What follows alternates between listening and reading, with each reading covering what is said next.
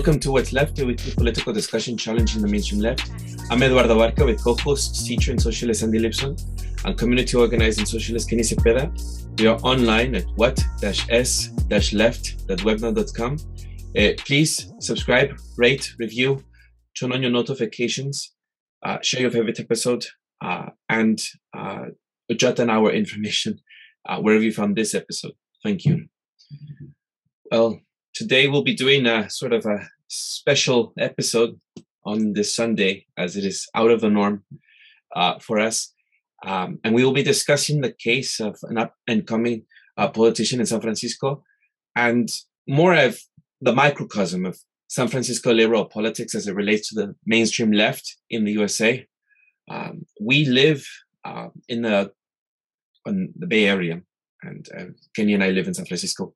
Andy used to live in San Francisco for the longest time, trying to be a fake Oaklander, and here we are now trying to discuss some of the politics at SF because it really does it does says something about you know I mean this is Mecca right for liberal uh, Democrat uh, politics in uh, the USA and what happens here is it really does give us a sense of how um, what will come or how people act or what the hypocrisy uh, is. Uh, Kenny, do you want to take it from here? Yeah. Um, so today we'll be discussing um, the case of uh, John Jacobo. He's that up and coming politician that you mentioned, um, Eduardo, um, that I happen to share uh, organizing circles with. Uh, so I've uh, definitely interacted with this character uh, and uh, know of his involvement in multiple uh, uh, types of organizing with regards to COVID. You know, he was definitely pushing uh, COVID testing, COVID vaccines in the mission, which is the uh, Latino neighborhood. Um, he fund he, he helped fund and was a chair at the Latino task force, focusing on health issues uh, that uh, affect the Latino community. Uh, he's also been, uh, you know, at protests like BLM protests, uh, representing the Latino community, you know, in support of, you know, that struggle. Uh, so this person also has links to Hillary Ronen, is a prominent politician in the city with aspirations to become major. he, I think, was campaigning for her in um, in her um, endeavors uh, he, you know, I've also have like some ties, like personal ties with him because I have, we have similar friends, um, or we've had. Uh, politically, we become distant. Um, you know, politically, we don't align. I would, you know, describe his politics and the people that he associates with as more liberal. You know, like uh, liberal progressive. Um, uh, you know, a lot of the things that I criticize, actually, he represents in the people that he he surrounds himself with. Um, and so, like you said, I think this this character is a um, an an example of you know the bigger political machine and how it works uh, because he was uh, accused of um, um, raping uh, someone, uh, a college Stanford educated person. I personally don't uh, want to bring her name here. Uh, people can look this up. You know the this story, uh, she mounted what amounts to a uh, basically a court case uh, in order to come out and, and, sh- and, prove that she had been abused, sexually abused by John Jacobo. Um, and so John Jacobo was also uh, working for uh, the Building Inspection Commission. That was his actual job uh, before he um, stepped down. And he stepped down from multiple positions in different organizations. And so for me, the story is not even just about that. Obviously, it's a despicable act. There's more people that have come out um, saying that he, they had similar instances with, with John Jacobo. Uh, obviously, uh, I, I didn't know of those things, but I know about his character.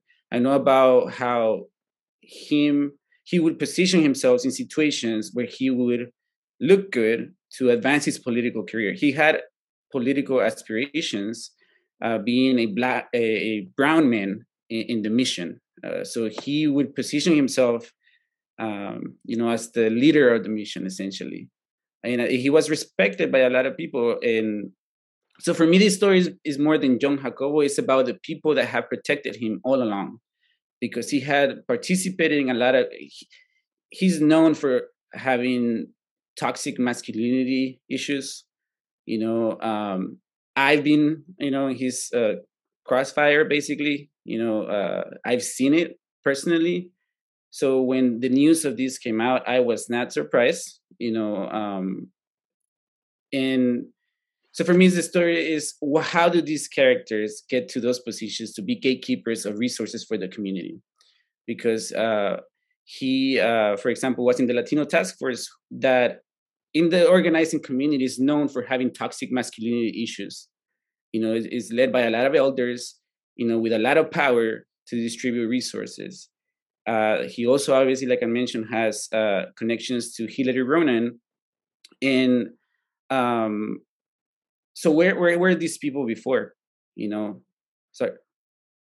Can I insert just before you jump there, Kenny, how he is also someone that we've, the three of us, in some shape or form, on just how he's connected, just quickly, if I may.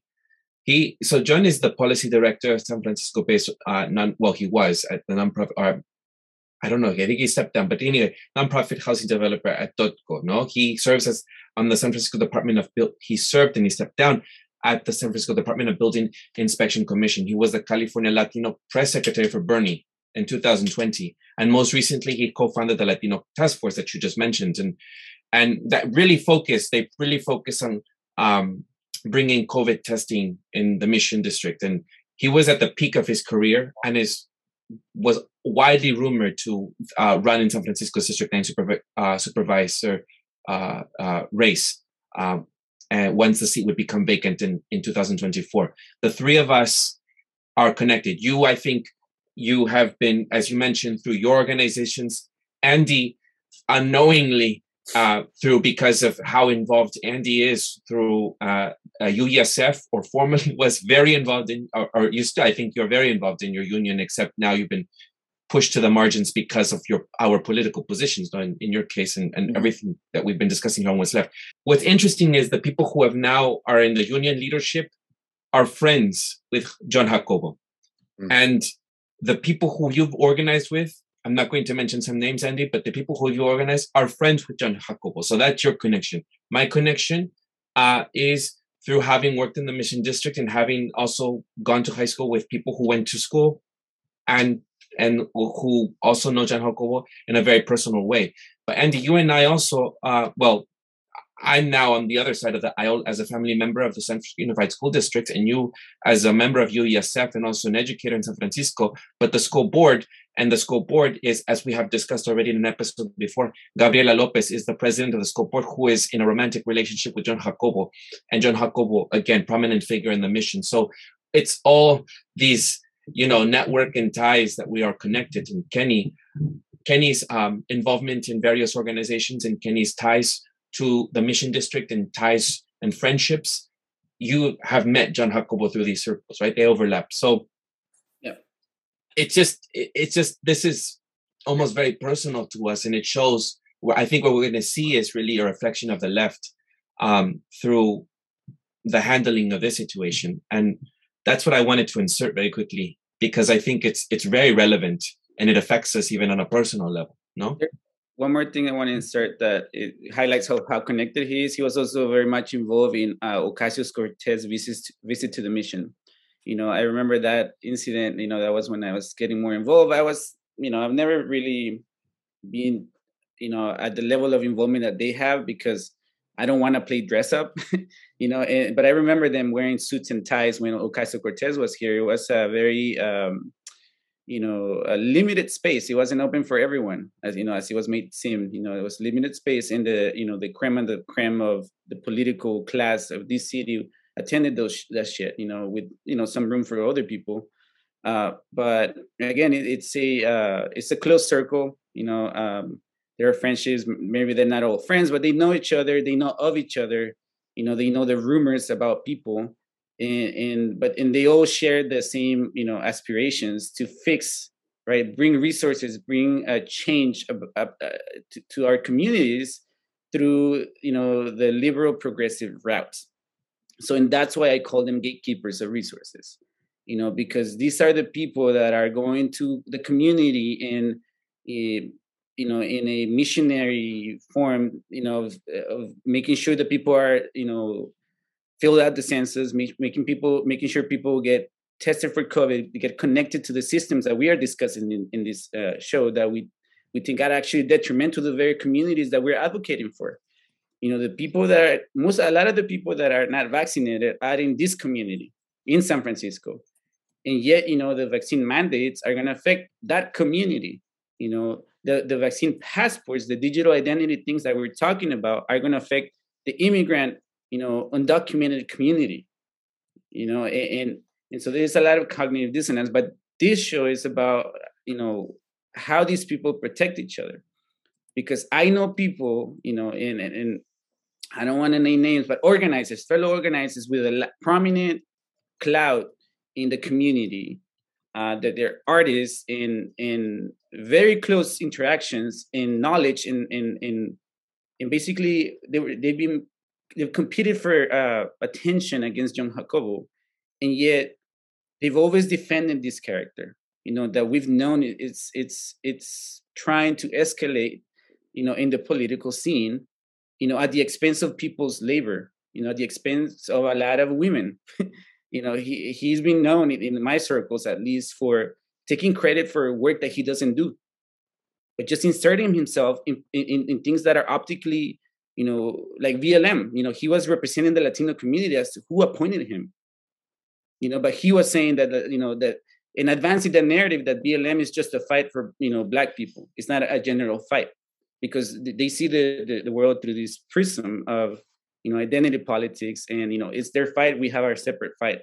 You know, we don't see a common uh, struggle. Uh, um, so I forget. I think it was you, Kenny, who had brought up this topic. I think this was your idea, and you know, I was a, I was hesitant, but not not like a strong hesitancy, but I did feel somewhat, um, maybe I would say afraid a bit.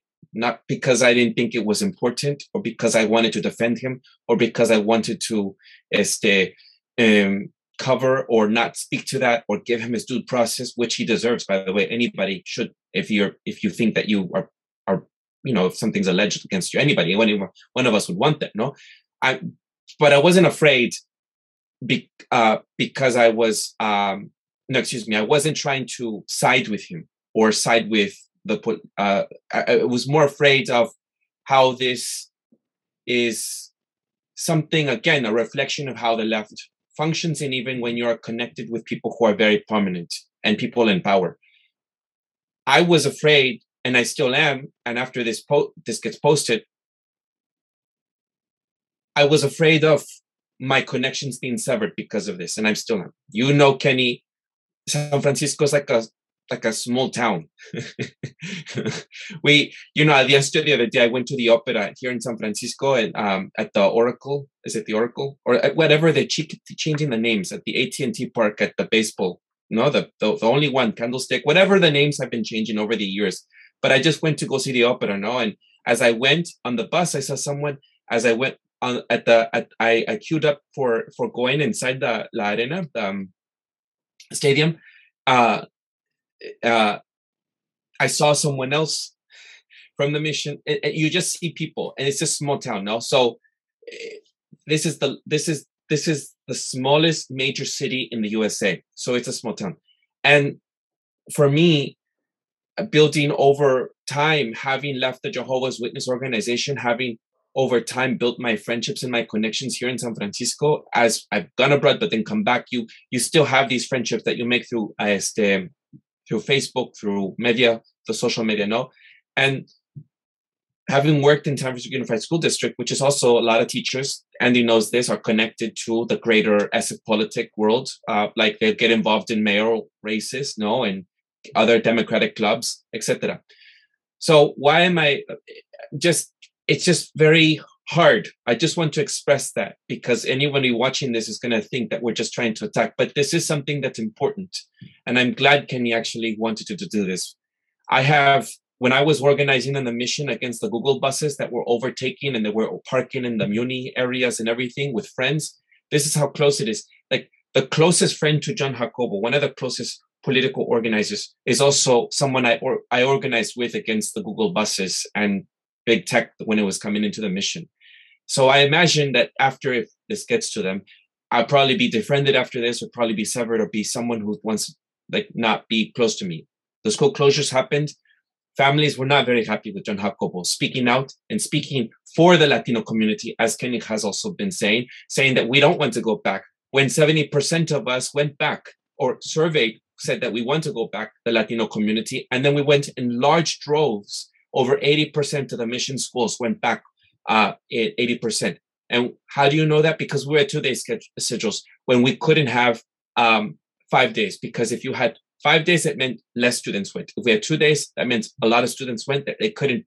It was they, they couldn't be at capacity because of COVID and measures and all that. No, so he got it run for the Latino community and speaking up for the Latino community on KPFA, on CBS Bay Area, on 4 Bay Area, and every outlet that they're giving him because he's a charismatic, brown, Latino man who is beloved because he can speak the mission talk, but he can also speak very eloquently. And I know this of him, and that's why people love him. London Breed loves him and hugs him and kisses him, and everyone loves him. Hillary Ronen, who replaced or not replaced, but ran and then became the supervisor for David Campos, who was um, the supervisor, District 9 in, or District 9 or District 10, is it? Ya se me olvidó, Kenny. I forget. Well, the District of Mission, the Mission District. That's nine. Nine, right? Yes. Which Andy has lived there for very, how many years were you living there, Andy? Uh, 15, something 16. Yeah. So you would know your, the mission. But I don't vote for that stuff. I know, I know. Anyhow, so Hillary Ronen, who took him under his wing, under her wing. Um, so this is this is why I just wanted to say my first fears, no, my my first hesitancy, and it's unfortunate that people are not speaking out about this. People don't want to. Friends, even the vice president, I'll just say, of the UES of UESF, who is buddy buddy with John Jacobo, didn't say anything on a social media platform. Who is now a politician in San Francisco and should probably say something about it, but didn't say anything. KPFA, I emailed them, have had them numerous times. Not one peep, not one word. No one is saying anything. So that's why we are saying something about this, and that's why it's important because it's hypocritical. You know, the left, when the Me Too movement came out, the left, as Kenny was talking about how John Jacobo has had a history, you know, with women. The left prides itself of having come to the Me Too's defense of women having come out and shared their stories. And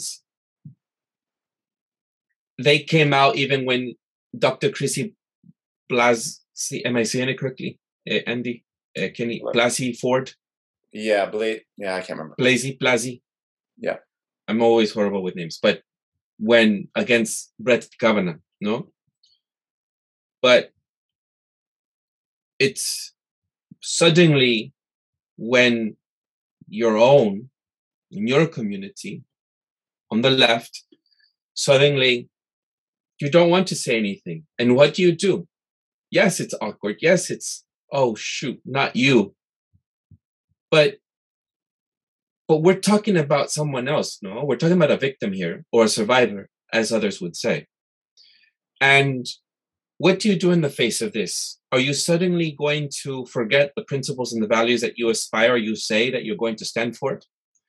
So I I think this is why it's important to say and talk about this. No, and I'll leave it there for now. We'll discuss more. But I I want to give you a chance to speak, Andy. So I I just I that's the reason why as much as I had expressed my fear in talking about this, I think it's important. No one else is doing it. No, and I appreciate Kenny having brought it up. So I'll leave it there and we'll discuss further. I, am just initially just expressing my initial thoughts on this. So, yeah. Well, I the thing I heard from you, Eduardo.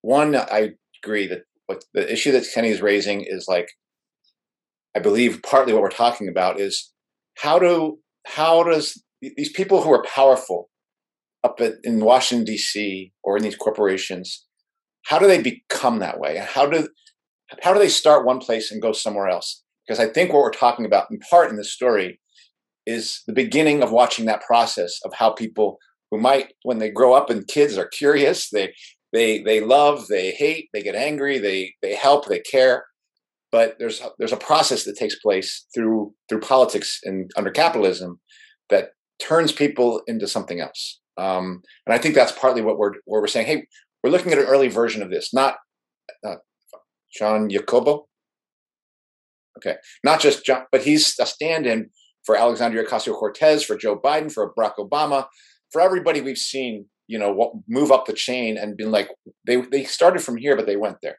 you know. So uh, that's one of the things that that was interesting to me about talking about this and talking about how politics, how progressive politics, in a city which you know fashions itself as so progressive and liberal, how do how do we in in, in this area create create our own structure of uh, of repression um, and and of of of tyranny within that, um, because that's that is what when we talk about Biden, we're talking about tyrants now. We talk about Obama, we're talking about tyrants. So these people came from from these kinds of cities.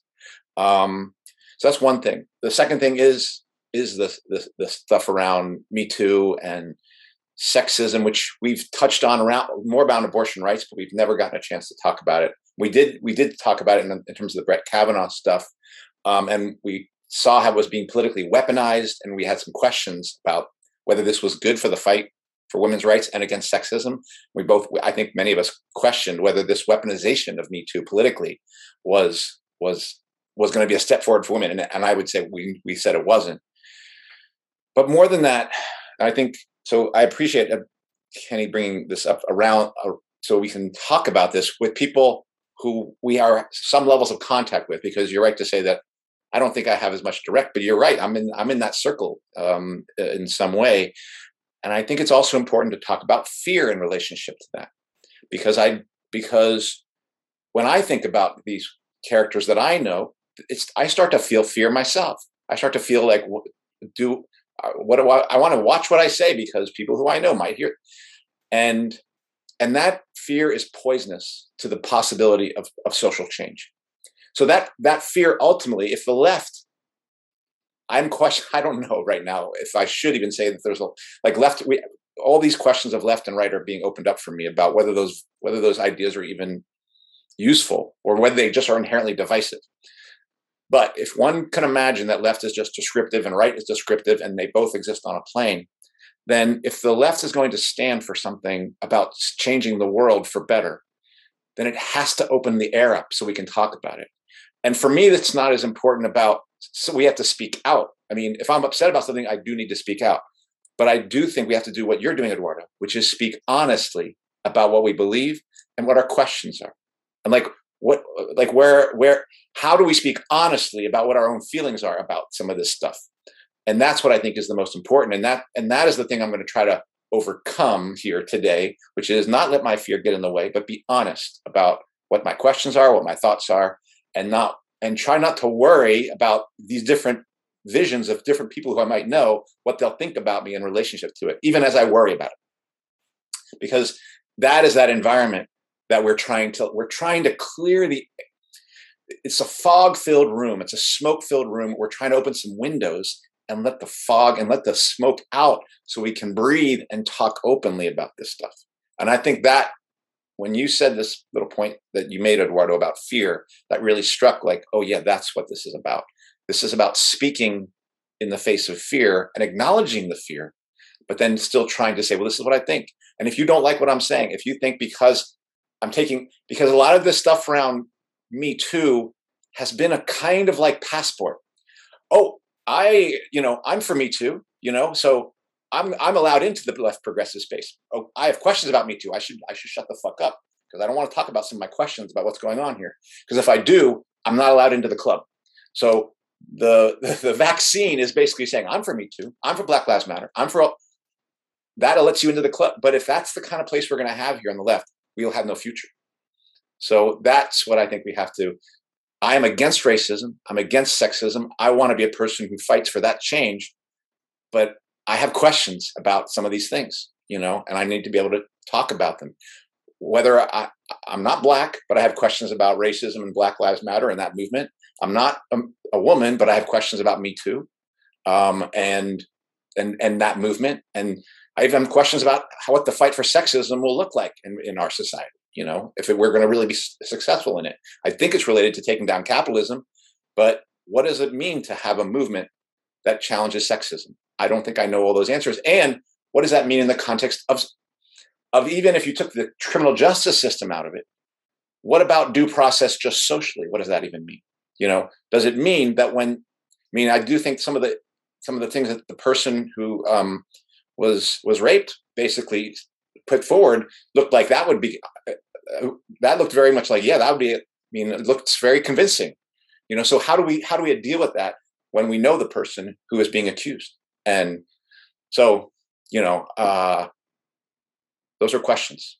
Um so and i have other questions other but that, that's my starting thoughts I think the piece that uh, grabs my attention, I mean, one of them is it's, you know, just belonging to the club, you know, and I, I think this is how we end up in this mess, you know, because like like you said, we are subject to fear. Um, you know, in, in, in these circles, you know, at times there are questions and there are in the organizing circles that I've been part of, there is little deliberation, there's real real, you know, disagreement you have to repeat yourself. You end up repeating like you're part of a religious group.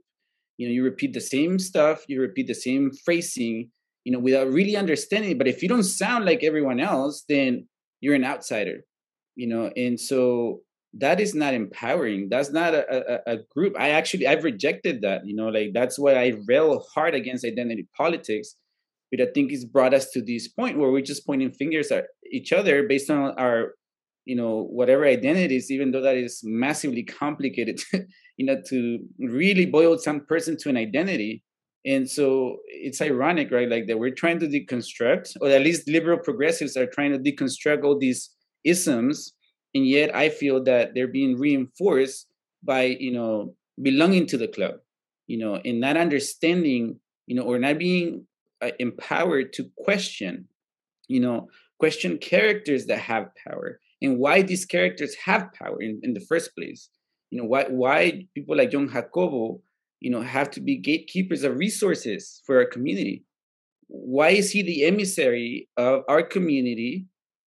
A self-appointed emissary, I would say, and other people, other organizers, self-appointed emissaries of our community's needs, you know, and and and really they're just like the emissaries to ask for crumbs in my view and and that perpetuate that constant lie and so, because they have power, then they get away with a lot of shit like this. And they have to do it to keep belonging to the club and to keep climbing the the, the this ladder, you know, and to get to the very mountain, which is, I guess, the presidency. You know, if you are in the political system, you know, um, and so because this is not my first rodeo. When I was in college, I went to Obama's inauguration. My friend was in Congress. You know, I wanted to be a politician. I did. I wanted to do what John Jacobo was change the world to liberal progressive ideals. I was a liberal. You know, I went to, uh, that's when things started to change a little bit. I went to Obama's inauguration and I saw, you know, like everyone wanted to go to a ball because, you know, that gives you access and power and you get proximity to certain people.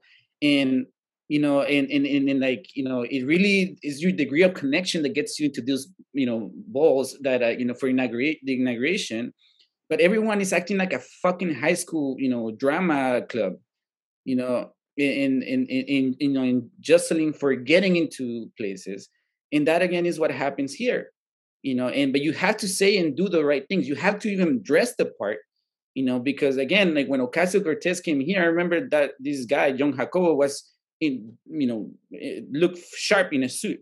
You know, yeah, that's the working class champion over here you know, and now look at Ocasio Cortez, how complicit she's been, you know, in, in a lot of shit that's against the working class.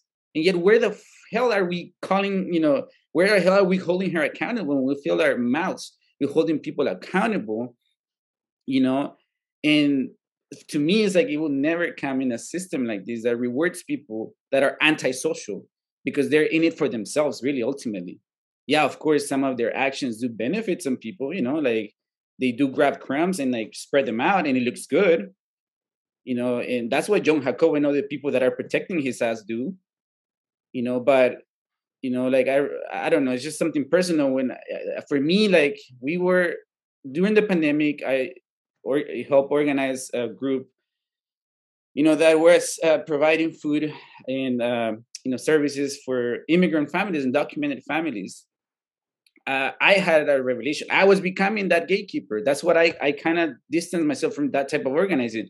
Of course it was necessary but that's not when it was going to bring change. That's not a challenge to the system. It's actually feeding the system you know? So i don't want to be jon jacobo. I don't want to be the other people in other nonprofits, you know, claiming that they're doing shit for the for the community, when in reality is that they're advancing their own careers. This shit happens in the nonprofit a lot. My my my partner is going through that shit, you know, where she was, you know, basically uh,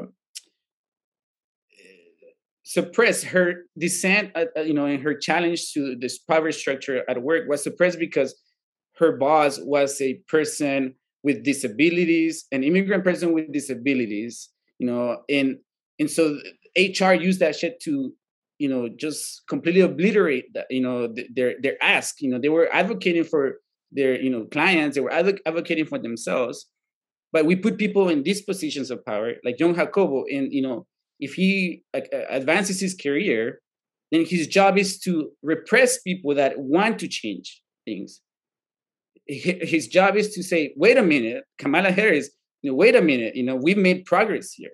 But in reality, we're just sprinkling color into the same system, you know, but they're selling us that something is changing, you know, but not really. The same structure still continues. And so that, that's not a power move, you know, that is just giving power to someone that's doing the same shit that looks like, you know, like us. And, and, and, and that to me sounds like colonialism you know you know when they choose pick and choose the ruling classes the power structures pick and choose people that you know are gonna tell people to hold on get in line wait your turn.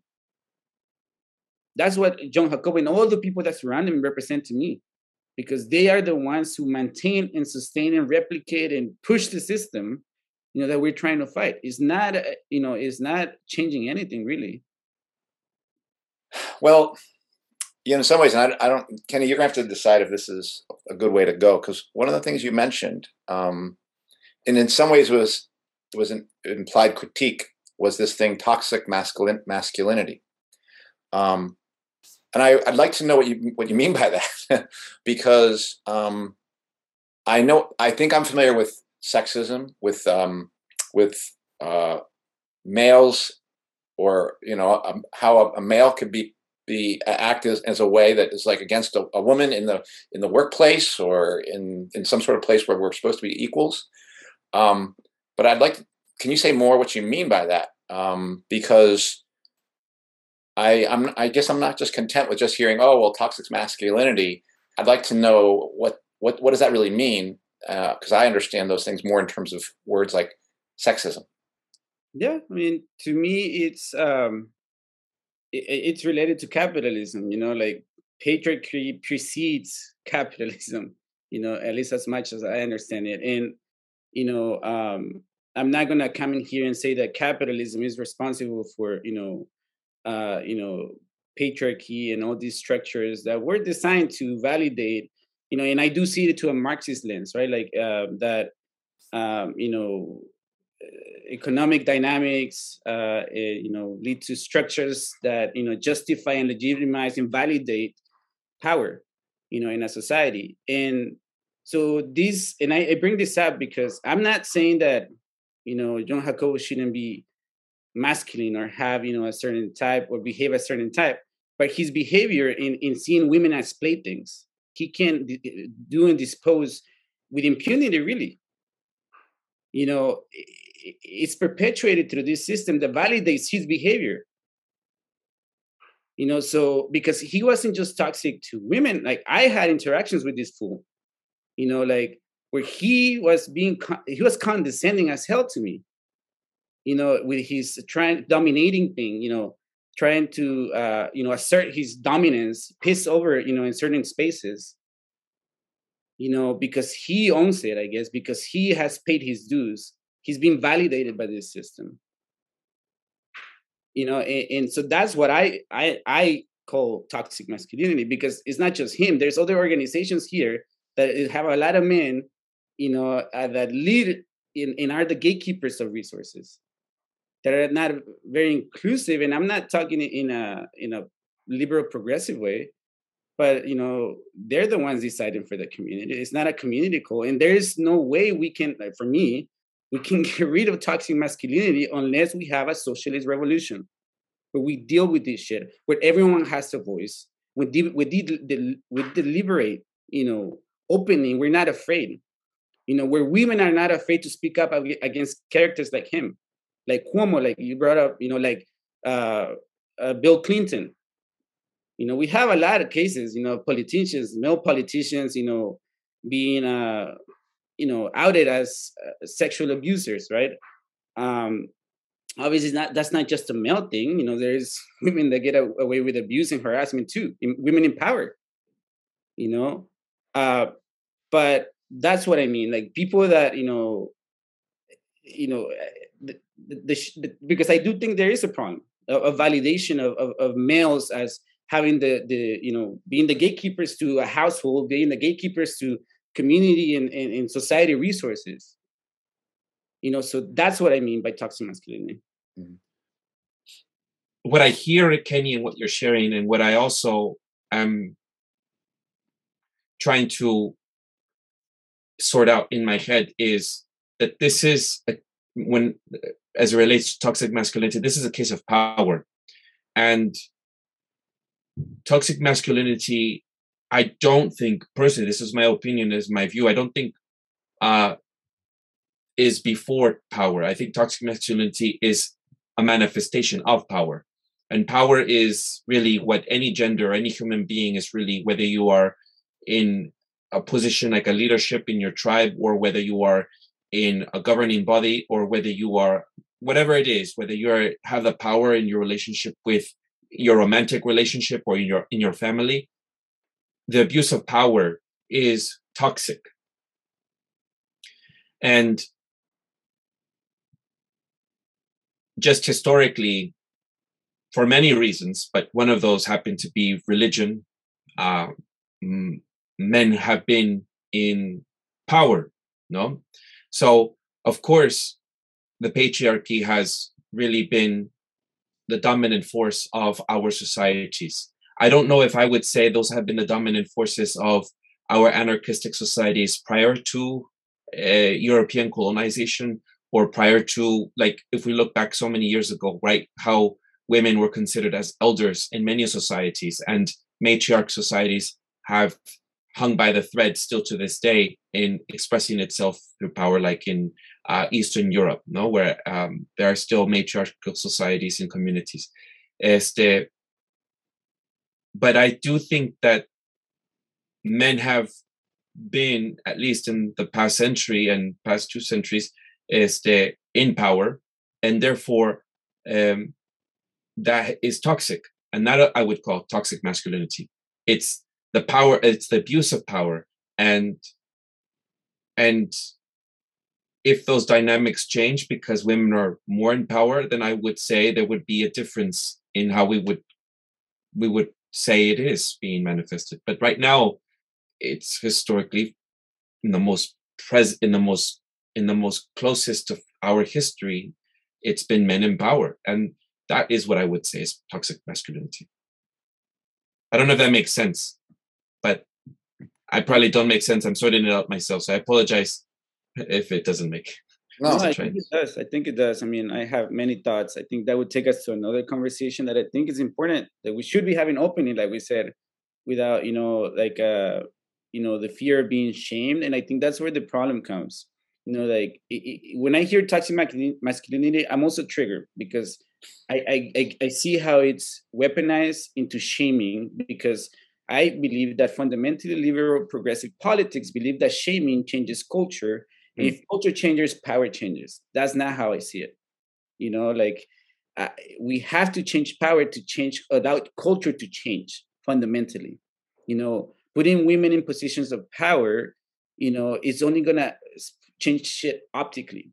You know, the same with black people, the same with brown people, you know, and, and in fact, it's actually an attack against those communities. That's how I see it from a colonial frame of, of understanding. You know, that I've come to understand that when I see a person in this power structure in the US put in a position like Jon Jacobo was rising to be, that that person is going to be a tool of an attack to to uh, assimilate basically the, the, those groups you know that are asking for more inclusion in, in a society and so you know uh, for me i'm not saying like liber- i do think liberal politics has raised important questions there are important questions about the way we interact that i i never thought about before because i, I was i was i was raised in guatemala i was validated in a system that pre- predominantly rewards men as the main economic actor in a society. So it has consequences culturally. So, I mean, I, I also think, you know, like at least from my Marxist point of view, that this period of women's inclusion in the economic, you know, uh, productivity of society, you know, like more like more formal because they've always produced, right? Uh, housework is work and it's unpaid work you know childbearing is work it's unpaid work you know for the collective production uh, uh, you know producing a society right but in order to change this stuff you know the again i'm just going back we have to change power and people have to be empowered in the process of challenging the current structures.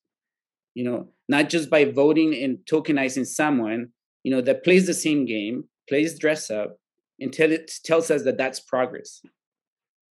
You know and and so again i'm going back to liberal politics. My, my problem with liberal politics is that it's so optical it doesn't really address the fundamental structure. You know it, it is decoupled detached from capitalism and the economic factors that lead to create the creation of a society or culture. You know like we can go have a whole thing of how i see you know like agricultural societies tended to become more male dominated for various reasons. You know and it hasn't always been like that you know and by and large although although these are human interactions are social constructs whether it be through the church? Whether it be through the states? You know our, our liberal institutions actually are very much creating a culture but it has an economic factor you know built into it. That's how i you know again that's how i think from i guess my materialist sense. Um and so you know uh, that's why i disagree with liberal politics the shaming of you know trying to change the culture first you know I'm, that needs to be addressed you know. There are things i've learned you know through the process of listening to liberal politics like i mentioned before that i wasn't aware of before. You know but those things have to be debated and open not be dictated you know down the chain through you know academics you know detached you know or, or studying things in segregation out of you know the context of real daily interactions. You know and these are the things we're going to have to wrestle with like i'm not saying let's put this to the side and let's never address it until the, after the revolution. You know like i think lipson has made that point before that we have to contend with these things. We're going to have to address and talk about how this is detrimental to us to the prospects of actually changing and producing the society that we want to. And so that's why i'm so mad and infuriated the characters like Jon Jacobo, Ocasio Cortez, you know, uh, Kamala Harris, Barack Obama, you know, in uh, Hillary Clinton because she was identity politics too. You know, you know, there's people who argue that the only reason that she lost was because she was a woman. That's liberal progressive politics for you, not because she was horrible, a warmonger. You know that she talked the deplorables, right? not that she refused to go to West Virginia, not that because she said, you know, I'm going to take the jobs from the coal miners.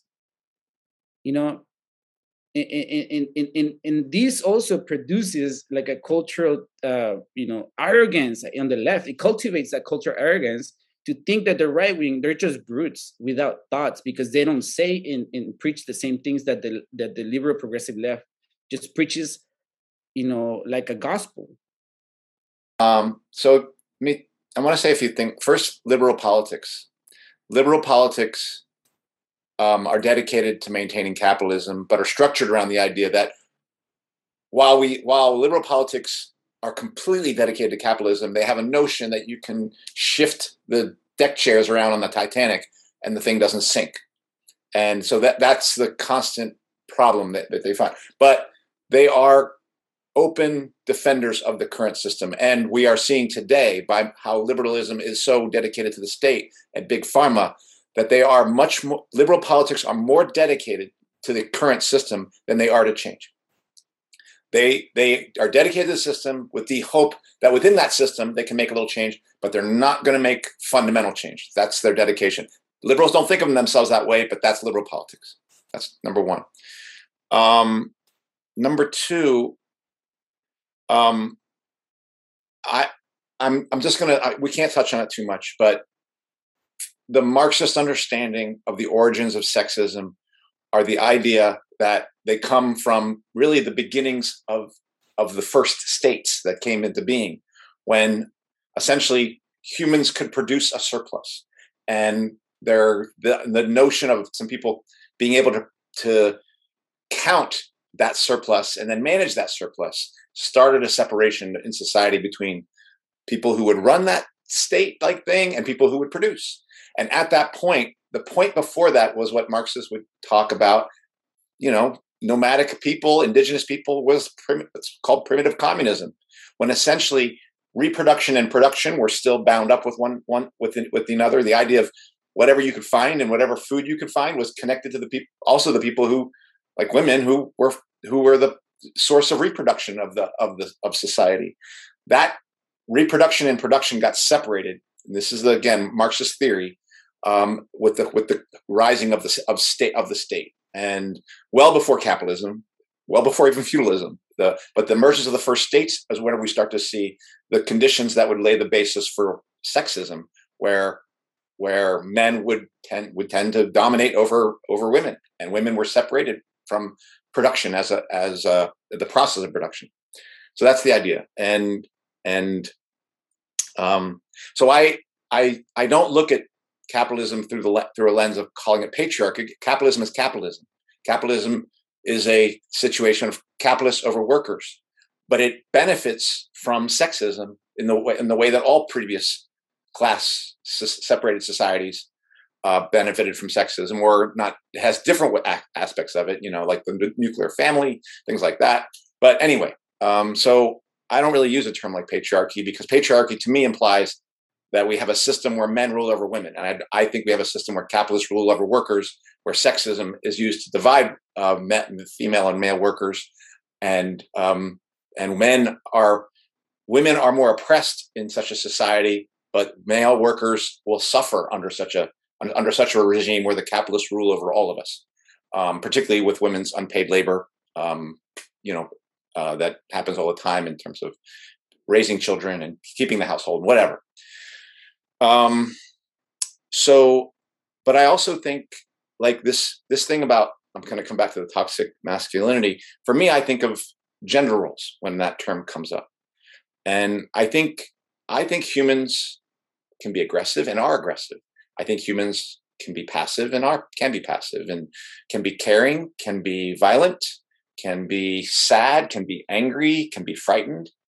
Um, but most of those things are segmented towards one gender or another in terms of our training.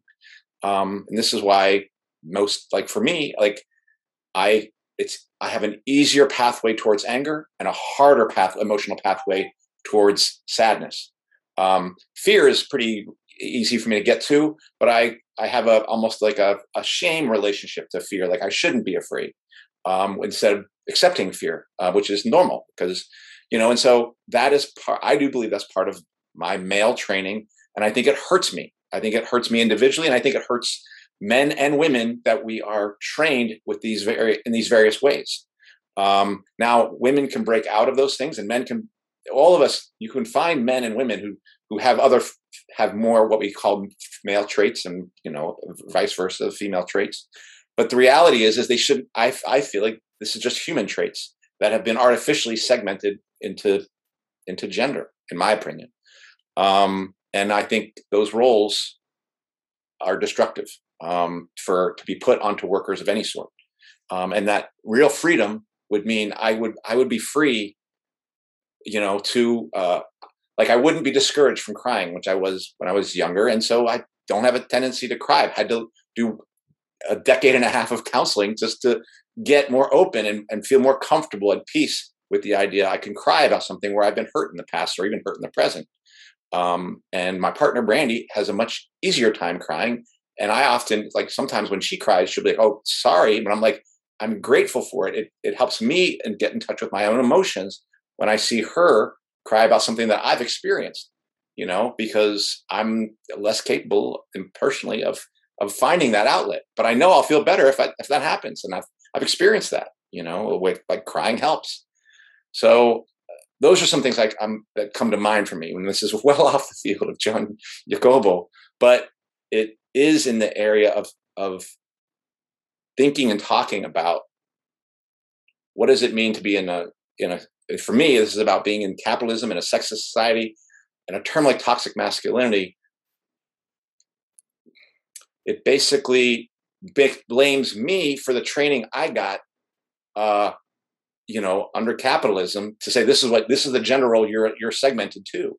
Um, and part of living in a free society is going to be the struggle to work with people who have different patterns emotional patterns and l- learn how to maybe adapt and develop some of those in, in myself despite the fact that i was trained to not have to express certain things but not trained to express others I don't know. That's a kind of a jumble, but that's that's what comes up in my mind. You know, yeah, you know that's like why I wrestle with some of these terminology because it is pretty limiting. You know, it it, it eliminates, um, it, it individualizes, you know, responsibility. Just like you know, and it shames people, and of course, it creates a, a circumstance where people feel attacked. You know, and and doesn't allow for change. You know, it builds walls. It doesn't, you know, it doesn't it, it limits our expression as humans really. You know and it actually does reinforce a lot of the things that we're supposed to be destroying. Um you know like labeling someone or um and you know shaming and that's why i understand some people in the right wing you know uh you know white men right? Like the you know there's a term too that is also very triggering i think for a lot of people like white fragility right? Or um and you know like you said, people that that have a um, have been trained a certain way, then you know will have a reaction when their their whole sense right is just that, and and then they're being shamed. Especially people like deplor- the deplorables, right? Like the uh, Clinton talked about. You know, the people who I I claim that you know some of the most economically abuse over the last 30 to 40 years because of you know neoliberalist uh, you know the neoliberalist project has been white american men because a lot of their jobs have been you know they they they, they don't they have a shittier life than their parents you know and and so you see in a lot of this terminology uh, it does it, it it it glosses over you know a lot of these factors that leads to the anger of you know white republican males right? Or people that we uh, the liberal left has labeled as just being that. Um and so yeah i mean i, I do uh, agree with you and i use that just to kind of speak of something and that's just the terminology i have now but i do see like the limiting you know um in triggering you know factors uh, of, of, this language that has been actually used to co- continue segregating us and and and you know and we're not supposed to look and creates notions. We are getting trained with this language. We are getting conditioned you know uh, with a lot of this uh, academic mumbo jumbo that has in my mind no real application because when i think of my family you know most of in, in guatemala they're like conservative. You know that's why i keep saying in the show that the way i see it most people in the world are conservative. They're not like san francisco. San francisco is kind of a bubble you know it, and it, it actually uh, like an imperial bubble in my mind. You know that that that it has you know so we talk about educating people right? Not about having a conversation or you know having a deliberation and exchange of ideas be willing to disagree. No we're just you know going on um, like missionaries you know going and, and training and, and, and subjecting people until they, they they they say and do and think the way we do. You know and so that's just a recipe for disaster because the world doesn't work like that. You will never reach people in, in, in you know like my uncle who's an amazing person who fights for people but he's somewhat racist He casually racist casually sexist. And i disagree uh-huh. with this shit you know but i'm not gonna reach him with that you know. I'm not gonna condone it. I'm not gonna participate in his shit because i think it's detrimental but if we're not supposed to talk to these people, if we're supposed to label them as brutes, as ignorant, as backwards, right? That's imperial thought right there for me. Then we will we'll never have something in common. You know, we we will always be mighty and superior and, and above them. And and and that's there is no change there for me. You know, it actually just creates this this the, the clans, right? Just pick your clan and and stick to your clan because who the hell wants to be bullied? Who the hell wants to be shamed? Who the hell wants to be isolated? You know, and, and when people are against the wall, like I feel a lot of Republicans that voted for Trump and they were trying to give a middle finger to their establishment. You know, but here we are, right, like on the left, liberal progressives, um, characters like, you know, how we started this conversation with Jon Jacobo, preaching all this shit, right? Doing the same shit that people on the right wing do, just but better semantics, better optics. Right? But fundamentally it's the same shit, just different language and optics for me. Um I think that um, what we are discussing is, um, you know, we're talking about um, origins of sexism. We're discussing also some of it has to do with just personal and sorting out our own personal feelings around how we fit into it defined by society i think sometimes we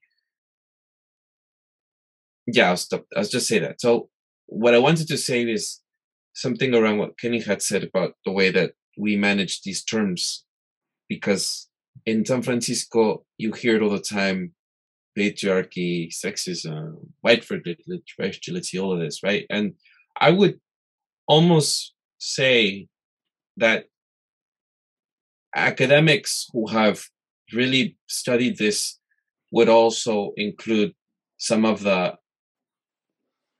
elements of what Andy has talked about, which is with about capitalism as well. I would almost say that there are elements of that I have that I have read from academia, but but I think that in the world of like, um, sorry, there's a little fruit fly in here that keeps bothering me, and so if you see me swatting it left or right, it's because I had some food here, and so it it keeps coming.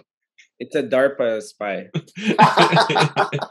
and so so it's very distracting as I'm trying to as I watch it here, walk down here, and then it's you know, and I just swat it. So I'm now going to kill it.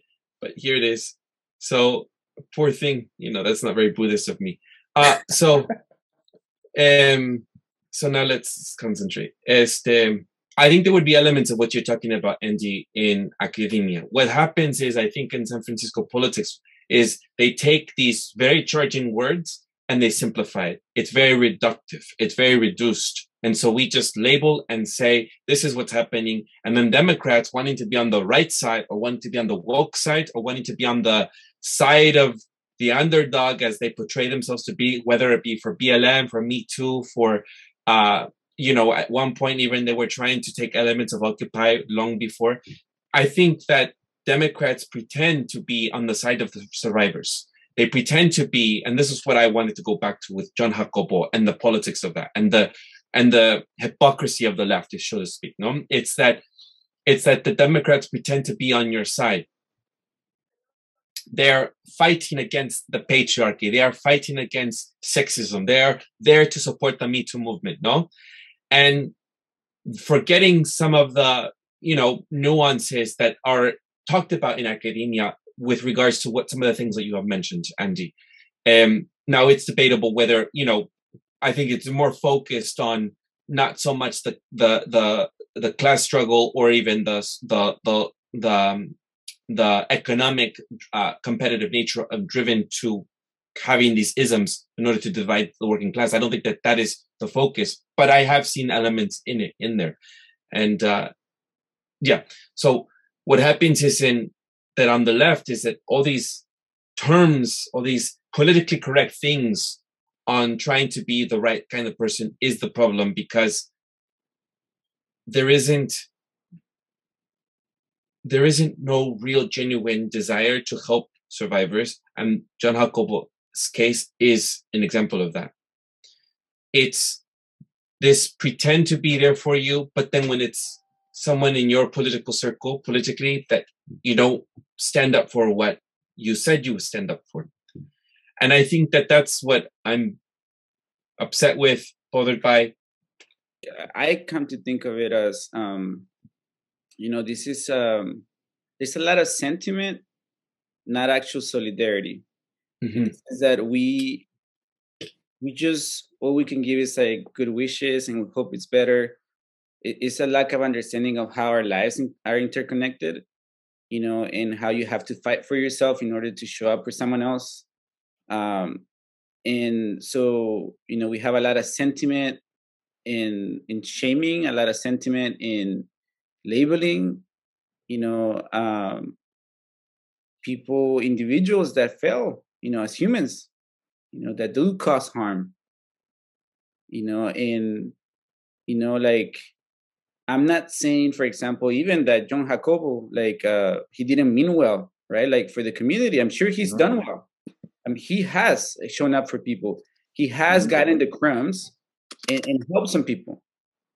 My my my again to bring it back to this my my disgust is how we continue to perpetuate the elevation of these characters that are damaging to all of us.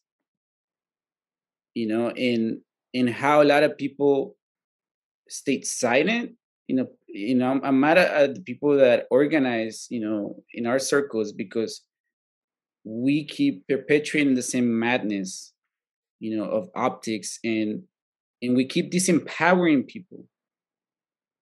You know in, in the sense that we are waiting for our saviors we are waiting for a jon jacobo to rise up and show up for us. We are waiting for an ocasio-cortez to show up for us. We are waiting for a bernie sanders the spineless bernie sanders to show up for us.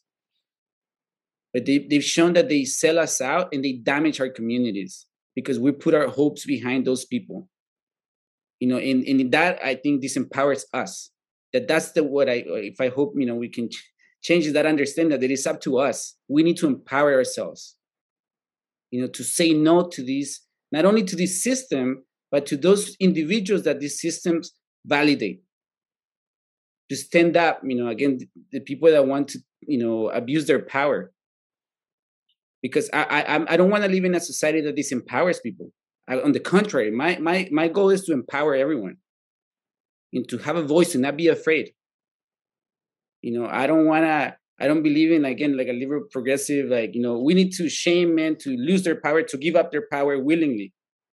No, we need to empower you know women, with everyone in the society to be able to disagree with each other and say I don't agree with that openly. You're wrong. That's not okay but again we're waiting for our saviors and, you know and and and we you know condition and you know train people to to keep perpetuating the system. So it, it's not just jon jacobo here that's that should be that is you know being um that's facing the music. It's all of us i think.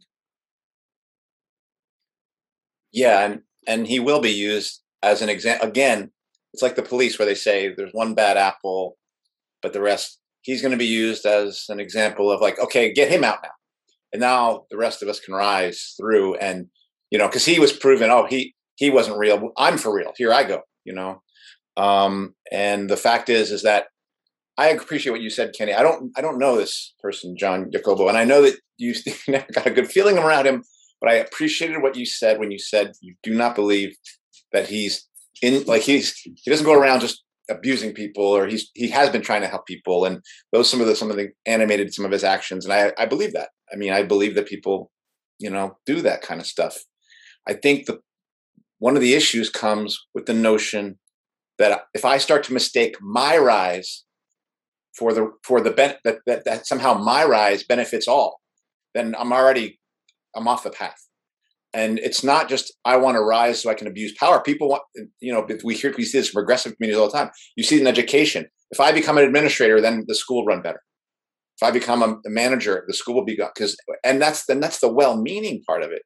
But those positions of power by definition are counting on abuse of they are crafted so that you must abuse those below you even if you want to do well by them because that's your position now you are in a position of helping of upper layers exploit and that's that's what that's capitalism so that's the system so the only way that this can happen it's all or nothing it is all we and eduardo you and i have had that discussion we've had this discussion here why does it have to be all or nothing because it is because capitalism either has to be completely taken apart and made into something else. I would call it socialism. It cannot be transformed into something nicer through its through the capitalist structure.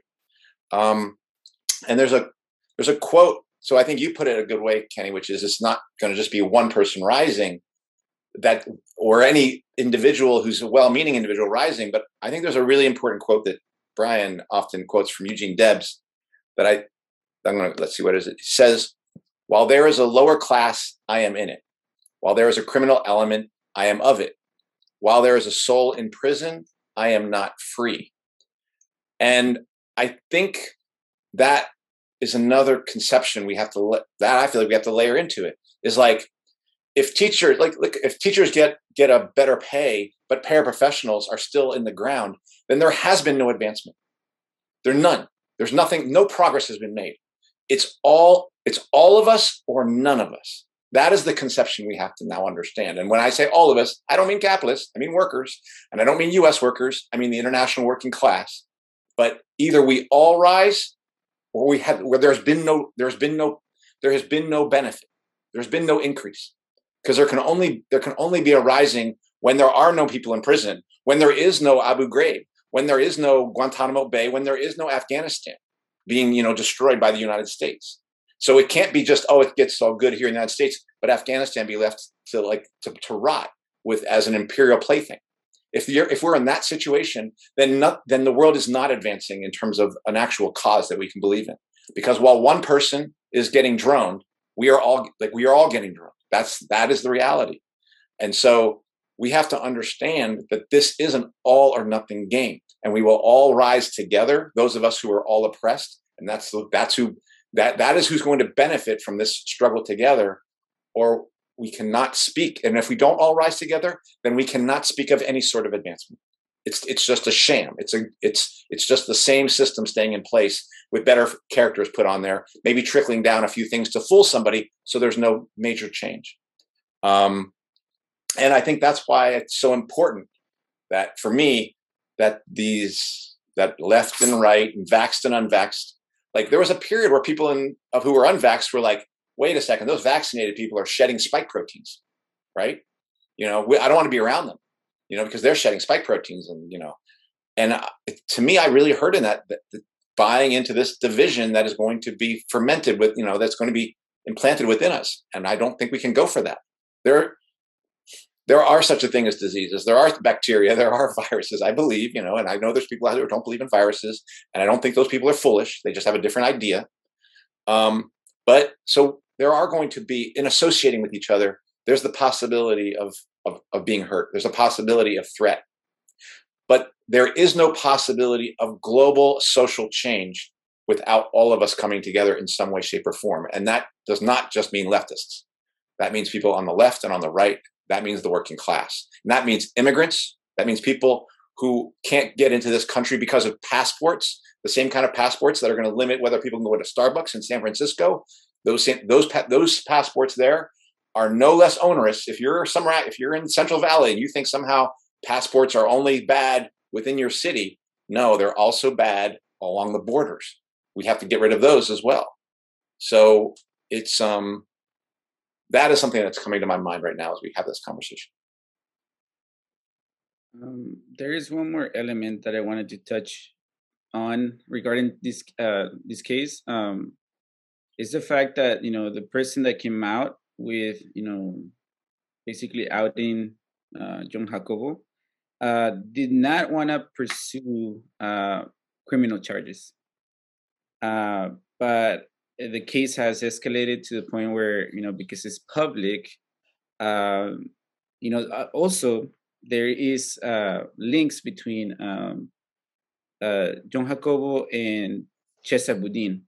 You know, Chesa Boudin is the district attorney uh, of San Francisco, pretty famous. A lot of people went to bat for him. Um, even though during BLM he said, you know, he was siding with the police, uh, you know, and, and, a lot of things. Point being is that um, this case might be escalated to this uh, to the state, basically, not outside of the you know, jurisdiction of the city, uh, despite you know the wishes of this person, you know, and you know it kind of shows like the reach of the state, you know, uh, when something is made public, um, because you know there is plenty of situations like that of abuse, uh, sexual violence that don't get discussed um, you know and and it takes someone you know with a college stanford educated person right to basically go to war against a person with proximity to power you know? And so sadly this is not unique this case uh, there are many jon jacobos out there in our political system there are many people like him that are presidents you know which is funny, right? Like one of the the the ironies and contradictions of the liberal, you know, uh, progressives, in the sense that you know Trump was uh, this predator, right? Of course, he's a nasty man. You know, he has he's he thinks he owns the world, but is Biden any better? Right? Like we were we were we were like really like saying how Trump was uh, a disgusting male, and what about Biden? you know but it, it, and that is what i'm mad about that's what i'm upset about this how we, like you eduardo brought up how we're willing to turn away when it when it's like you know when it's someone from the gang someone representing your color you know and, and that goes in in so many issues immigrations these vaccine passports vaccine mandates you know uh you know, the, I guess what Democrats, liberal dem progressives are really pushing for is just the ability to decide on people's lives. You know, not freedom, not real freedom. You know, and and so again, it's just uh, for me, it's like um, going to war with the state means deciding how we're gonna deal with things like this in our, in our community not pretending like it didn't happen, not pretending like, you know, it's just another case. And I, I hope people don't misunderstand me. I'm not victim blaming when I'm saying I want to empower women to say no, right? Like I want to empower everyone, you know, in in order to have a society that with this type of abuse is perpetuated in so many ways because of the systems, right? Like uh, I'm an advocate of, you know, eliminating private property. Why? Because I want people who are in abusive situations to be willing to leave and not be economically depending on anybody. You know, a lot of abuse happens because of that. You know, people stay in abusive situations because of you know the coercion of this system. You know, where that we're born into. You know, where you have to pay rent and all these. You gotta do all these dances. But long story short, is just um, um, for me, it's it's it's gonna take changing the system it's going to take real conversations you know you know beyond repeating the same shit you know having tough conversations regarding this like how does this damage our community? Because this uh this incident or this uh, news made a massive emotional psychological impact on a lot of people i organized with. It was highly damaging. And you know and so how are we going to deal with that you know outside of the state because the state is not in it to really you know like solve you know this. And it's not up to them. I don't want to leave it up to them. You know it's it's it's what are we going to do when we see something you know? Are we going to stay true to our principles ourselves? You know, and so yeah, like that's what it bothers me that the you know the state is just running with it, and and mainly because it's now like in the news, really, because otherwise they don't give a shit if you're a nobody. Well, yeah, that was one of the things I have to say that was impressive about the person who came forward with who, with these accusations and who said that you know they were raped was that they were like I don't want I don't want the criminal justice I don't trust the criminal justice system to help women I don't trust the criminal justice justice to to adjudicate uh, in a just way on a person of color you know um, and and it seemed fairly clear that person had been harmed and needed but needed to get it out because they felt like they were having to deal with it and isolate like like they were just stuck with dealing with it so they had to get it out. And so i i personally think that's the right thing to do is to get it out. Um i you know and and then you have then that's when the state can come in and do it you know and do it whatever it wants to do with that information. Um and i i agree with kenny that I I trust the intention of the person who reported this, and it made sense to me. And I think that would be the right thing to do is to get that stuff out. And I also I appreciated that she was fairly firm. This been firm the whole time that she doesn't want the criminal justice system involved in it, doesn't trust it to do to to deal with this properly. Feels like it needs to be dealt with by the people around, you know. Um, and um, but I I also think that when the state gets involved, it has its own. Um, it it it's no longer in control by us because it's it has its own agenda at that point. Well, I mean, what I would say is that you know, um, I guess a lot of people are pushed to pursue the criminal system, you know, route uh, to provide some sort of justice, right? Um, and um, you know, for example, in this case, the the person that came out is actually being more traumatized, right? Because their you know their name is being dragged in the news and all this and stuff, and uh, the, now the state is taking her agency, right, like her determination of her case out, out of her hands, and you know, and a lot of people actually again victimize the victims again by basically kind of guilting them because they're not they're part of the problem, right? Because they're not pursuing. As if the state is exists to keeps us protected, right? And that's one of the notions that people have, um, you know, a hard time to let go. Even a lot of people that attended BLM, you know, that I know, uh, they were next day trying to call the cops on someone, hmm. you know, because uh, that's the only recourse that we understand as keeping us protected, quote unquote. Um, and so um, again i think there is just just this uh, perpetual notion that the police is there to protect and serve right? Like that's their literal motto. Uh, when we've discussed here that their primary function is not to do that is to defend the system and protect private property you know? And and so um, you know if we really want to change society in a profound way we're gonna have to go against these systems you know, and and live outside of them, you know, and and really destroy them because they they are uh, they actually perpetuate this violence. Because even say, you know, we know this. Like, send you send someone to prison. My mom knows this. You send them to prison, they come out, you know, they go to school, you know, of criminality because you have to because you become a slave of the state. You know, you you, you will have you know a hard time getting a job, housing, you know you are traumatized in jail you know but you know all the shit that you have to do to survive. And so it perpetuates a bunch of violence you know like the system is not made to protect us. You know it, it, it jails is really um, as we know for the poor and the working poor and in you know because if you have a great lawyer and you know you get a slap on the wrist ask pfizer about it. Yeah. All right. Well if anyone wants to go see, um, because I think we have touched on many um, parts to this story, and it's all related, and somehow we've making it work. And if you've gotten this far, and you probably feel like we didn't give justice to sharing more details of the story, you can always I will link some uh, articles to the episode notes. Uh, I think that hearing uh, her voice directly from her own uh, self her Twitter account is powerful. I think she also organized and put a lot of time and effort to create this uh, Google Doc where she listed out details and proof and her feelings about it. And I will link to the episode notes as well uh, her uh, her her document as well as her reasons why she didn't want to move forward with uh, pressing charges against Jon Jacobo. Uh,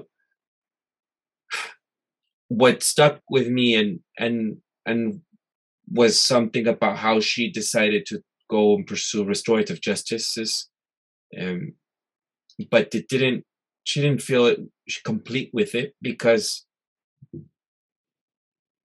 for many reasons she went into another article about it i do know of people who know jon jacobo and he's a strong ego and um his personality and and so I suspect that there might have been elements of just sort of okay, let's just do this process to get it over with, but you know, I don't really agree sort of that I did this to you kind of thing and there wasn't a real sort of completion there.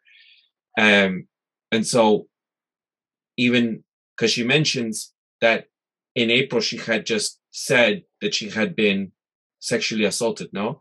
But then she said that over the summer of this year, she has seen more of this pat- recurrent pattern. So she didn't really see that there was a change in Jon Jacobo. And therefore, she came forward and not her. She said she's not going to talk about the other people's uh, victims of Jon Jacobo, but she thought it was important then to start saying the name in order for the community to see, hold on, community, put this person in check because obviously the restorative justice that we did back in April between he and I did not work. But I also don't believe in the criminal system to be pursuing him. But he has a lot of people in his circle that can put him to check. That's what you need to be doing. And that's what her intention was, no? And so uh, I thought that was incredible from her part. I um I know that we as workers and if we're going to be organizing together, and an example of that is the ISO, um, Andy, the ISO is an example of a lot of things that happened within that organization that what do we do as workers when we are trying to organize with the folks that might do something like sexism that that display of sexism right? Or that might be racist or say something. Like that is something i'm exploring because i've been brought up uh, that's been brought up to me is like you're going to be organizing with the right that has said very hurtful things to immigrants hurtful things to and don't want they say that we should vet immigrants still. And you're going to i've been told this recently or if i'm going to vote for the recall you're going to vote you're going to let it go fall into someone that thinks that there should be reparations for is the um, the owners of slave slave owners this is what the latest uh, one of the republican candidates has said so i think that we don't know what it's like to really create communities or spaces for us to heal or to try to create restorative justice or some version of that to be able to deal with conflicts that might arise, such as this one to this gravity, or such as just hurtful things that people say. No, so I don't think it's this episode's um, responsibility, uh, or I think this is a larger conversation. But as I'm wrapping up, I do think that that's something we have to explore and something I think I'll, it'll be confronting once when as we are continuing to organize with other workers in our Facebook group or another move another groups where people are coming from the the background of Trump or the background of a conservative idealism, no?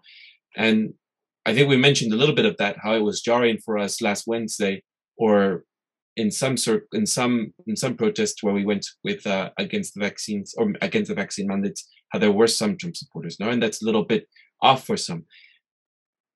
So it'll it'll be some discovery we have to do, no, and I, I'm taking it everywhere now.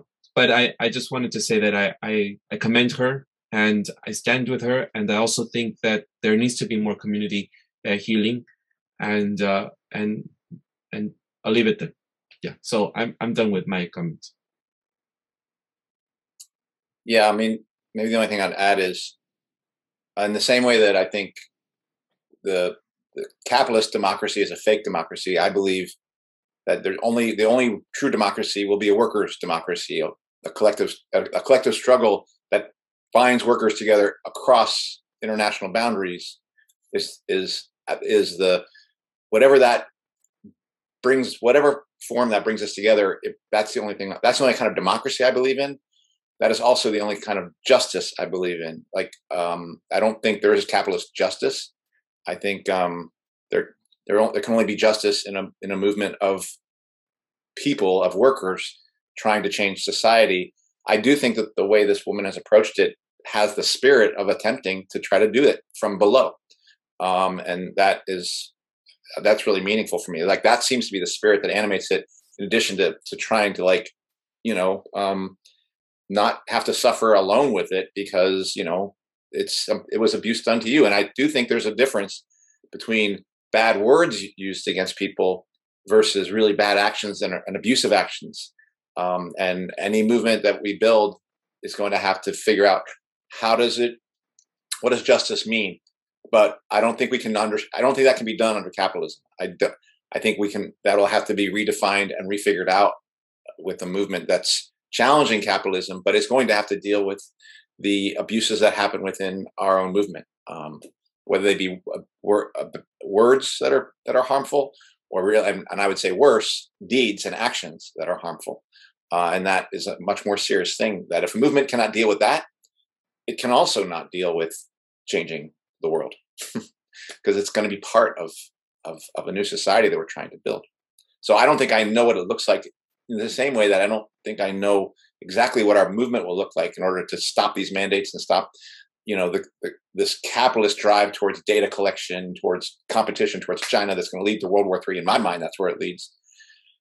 I have a notion that it must involve all of us but what exactly it looks like i don't know. I just know that it, that that we're talking about all of us rising, not one of us. Well, basically, for our community, you know, this is uh, obviously a challenge. Um, this is not the last time. I'm sure there are cases that are not out there, not in public. Um, but you know, just to remember that we need to find a way. We're gonna have to find a way to, you know, to deal with these situations. Um, that does not involve because that's the challenge, right? When situations like this happens, our immediate instinct is to go to the criminal system, you know, and and so I think there's things for me to learn, uh, uh, you know, and in for example, it just brings up, you know, me like being unequipped to to deal with someone with a uh, a houseless person that came to work, you know, and having an episode and, and the only tool I had in my arsenal was the police. You know, and so, you know, so I do, you know, even though I do talk a lot of shit about liberal progressive stuff, I do think there are elements, there are good things too. You know, I'm not saying, but we have to be highly critical. And I think understanding how capitalism governs our lives and you know it's important it's not it's not secondary as a lot of our spaces you know bring it up it's central you know it, it's a glue that holds all our lives and destinies together um and so i think there are important conversations we're gonna hope i hope we have about this that turn into actions. Um you know because this wasn't the only incident where I've, you know in the last few months i've experienced or seen the violence right of a, of a member of our community. Um, not long ago um, there you know there was an incident at um, el rio uh, uh, uh, you know a bar where men were piling on a, a, woman you know physically and and a lot of people just watch student watch and that to me is a microcosm of you know of our community so how do we want to run our community you know, if we don't want cops, how the hell are we going to run it? We're going to have to wrestle with that. And I think that's the question you're both kind of bringing up. And I, I have similar questions, and it's not just my decision. I'll have opinions, and I think you you all have opinions, and I hope everyone else does too, and it feels empowered to to have opinions and be wrong, because we're not gonna get it right on the first try, you know. And and but that's that's kind of the process of democracy. It's not easy, you know. Um, you know, it's not a dictatorship, right? Like we can't wait whether it's at work or whether it's you know in our own homes in our own community and they all connect. But we can't wait for someone to come and save us. That's kind of my point. You know, we need to be empowered to have an opinion and be willing to be wrong and stand corrected if we're wrong, and you know about a situation. And you know, that's my last thought. In some ways, I really during this episode I have been thinking about AJ, and I've been thinking about our frequent guest Jessica. I'm really curious what they would think about some of the things we had to say. So part of me actually wants to say, look, if those two in particular, if there's if you're hearing this episode and there's things you thought were, were missed or that you feel like needs to be said, I really hope you invite yourself to our next episode or something, um, because I, I, you know, I'm glad we had this conversation, but obviously we're all men, you know, so it would be it would be interesting to see if some of our people who listen to this show who value what we're saying and i value what they're what they've said um, if they have some other thoughts on this that they'd want to share with us so that is something that's on my mind but eduardo you'd have to decide whether you want to keep that or not i think that uh, yeah that's important and i i think it would if jessica or aj had anything to say they are close enough to us to say it and they would text us. They wouldn't just email us. They would text us and like, "Oh, I've got some things to say about that." Yeah. And I'm. I, this was a very good discussion. I really appreciate it. And I, Eduardo, Kenny, I think I'm glad you said let's get together on Sunday and do this. And Eduardo, I really appreciate your statement about fear. That opened things up for me. Yeah. All right that does it for this week's episode. What's Left is a weekly political podcast slash channel challenging the mainstream left. We post information about our topics and our guests on the episode notes, where if you found this episode or on our blog at web-s-left.webnode.com, you can find an archive there of our past episodes if we ever get shut down. Um, and you can find also um, a way to connect with us there. The okay. Uh, and I remind folks if you you like anything you have heard here, please share your favorite episodes, rate, review, subscribe, all that good stuff to any of our platforms on Spotify, iTunes Podcast, Stitcher, Google Play, uh, BitChute, Odysee, O D Y S E E, uh, YouTube, and you can find us on Telegram as well. And if you would like to give us feedback about something you've heard or suggest something for us to cover, contact us through our blog. Andy's a very good responder. Uh, and Eduardo Barca with co host Kenny Cepeda and Andy Lipson. We'll see you next time.